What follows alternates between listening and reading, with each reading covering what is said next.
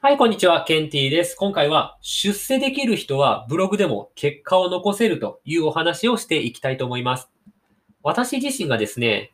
31歳の時に、まあ、ある大きな会社でですね、課長職をやっておりまして、まあ、同じ課長職が、まあ、いっぱいいるんですけれども、その中で、まあ、最年少だったっていうのと、あとは一緒にね、入社した同期たちの中でも一番出世が早かったんですけれども、その時に仕事をする上で心がけていたことと、今、ブログをやってるんですけれども、そのブログを本気でやっていく中で気をつけなければならないなと思ったことが非常に同じだったりとか、すごいリンクする部分があったので、皆さんにもシェアしたいなと思って、今回このラジオを撮っています。で私は今ですね、2つのブログを書いておりまして、1つは自分自身が持ってる転職サイトのブログ。もう1つはアフィログっていうコロブさんが主催してるみんなで一個のサイトを作り上げていこうっていうようなブログがあって、そこの記事を執筆しています。で、今回は、そのアフィログの方で、コロブさんがみんなの記事を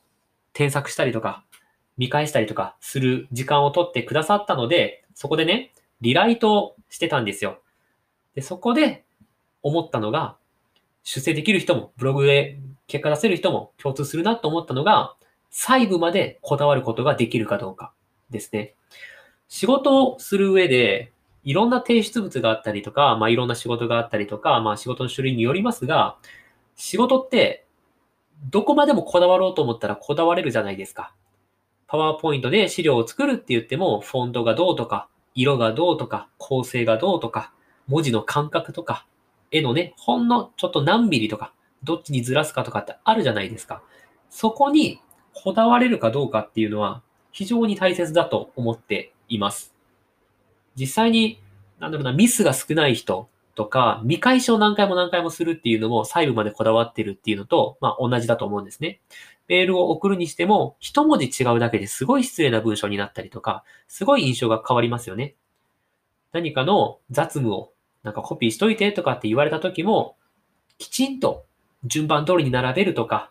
端っこが揃ってるとか、そういったこだわりができる人っていうのは、やっぱり評価が高かったりとか、またこの人にお願いしたいなと思ったりとか、まあ、見ていて美しいと思ったりとかするんですよね。ブログも同じで、実際にブログで何か記事を書くっていうのは、基本的に文字でしか表せないじゃないですか。まあ、今回ラジオだったら声だし、動画だったら声とジェスチャーとかあるけど、ブログっていうのは本当に視覚からでしか情報が与えられないんですよ。なので、本当により細部までこだわらないといけないと思ってて、文字の書き方もそうだし、まあ語尾のね、揃え方もそうだし、も文章の感覚だったりとか、ま、記事のね、画像の選び方とか、まあ、そういった細部にこだわるっていうのが非常に大事だなと思っています。で、今回、記事を添削してくださる、まあ、コラボさんっていうのが、もうブログとかはかなり、まあ、ベテランだったりとか、まあ、すごいいろんな研究をされてるので、僕みたいなね、ペイペイがそういった方に記事を見てもらうにもかかわらず、とりあえずかけてなんとか終わったから、じゃあこれ出しちゃえって出すのってすごい失礼だと思ったんですね。で、それはちょっと良くないなというふうに思ったので、自分が書いた記事をまた一から見返して変えれるとこないかなっていうふうに思ってたら、まあ変えれるとこないかなっていうレベルではなくって、まあほぼ変えましたよね。はい。一番最初のとこから最後までほぼほぼ変えましたよね。っていうぐらい、やっぱり誰かに見てもらうとか、なんかその最後までこだわらなきゃって意識すると、なんかね、特にブログとかって、もう今めちゃくちゃ記事の数がね、もう、もう世の中に、もうわかんないぐらい溢れてるわけですよ。でそんな中ですごい中途半端なものを出しても、結局誰も見てくれないし、実際に訪れたとしても離れていっちゃうと思うんですよね。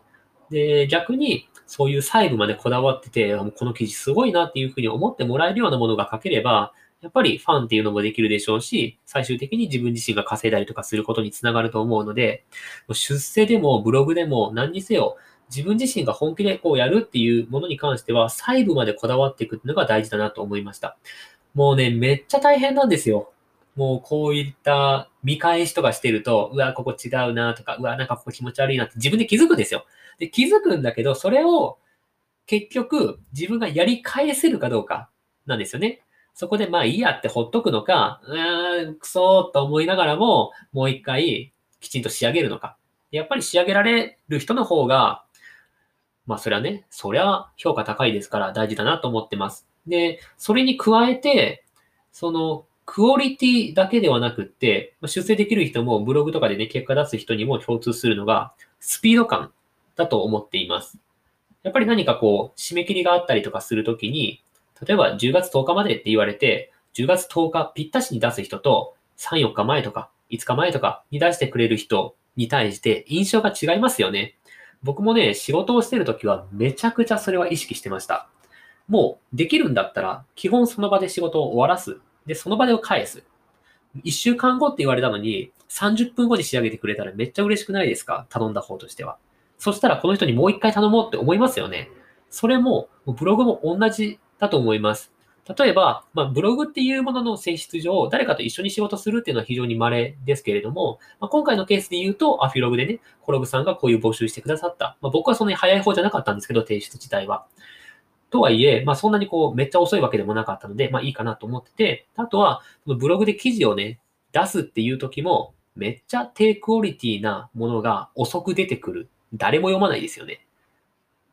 めっちゃクオリティが高いのに、すごい早い段階で出てきたってなったら、あ、この人のブログちょっとチェックしとかないとなっていうふうに思ってブックマークしてもらったりとか、なんかチェックしといてもらえるわけですよ。なので、細部までこだわるっていうことをしつつ、でも、ずっとこだわってると、なんか何回も何回も見直して見直して見直して、結局提出が遅くなるっていうのは良くなくって、細部までこだわる。でも、スピード感も意識する。これはね、私が仕事をする上でめちゃくちゃ大事にしていたポイントですし、それがあったからこそ、ある程度ご評価してもらって出世できたりとかしたのかなと思っていたので、これは皆さんにもシェアしたいなと思って、このラジオを撮りました。というような感じです。はい。いかがでしたでしょうか？知ってるよってね、思うんですよ。知ってるよと思うんだけど、結局これをできるかどうかが大事だなと思っています。ということで、えっとですね、6記事アフィログで1週間ぐらいかな、1週間ちょっとぐらいで6記事を書いて、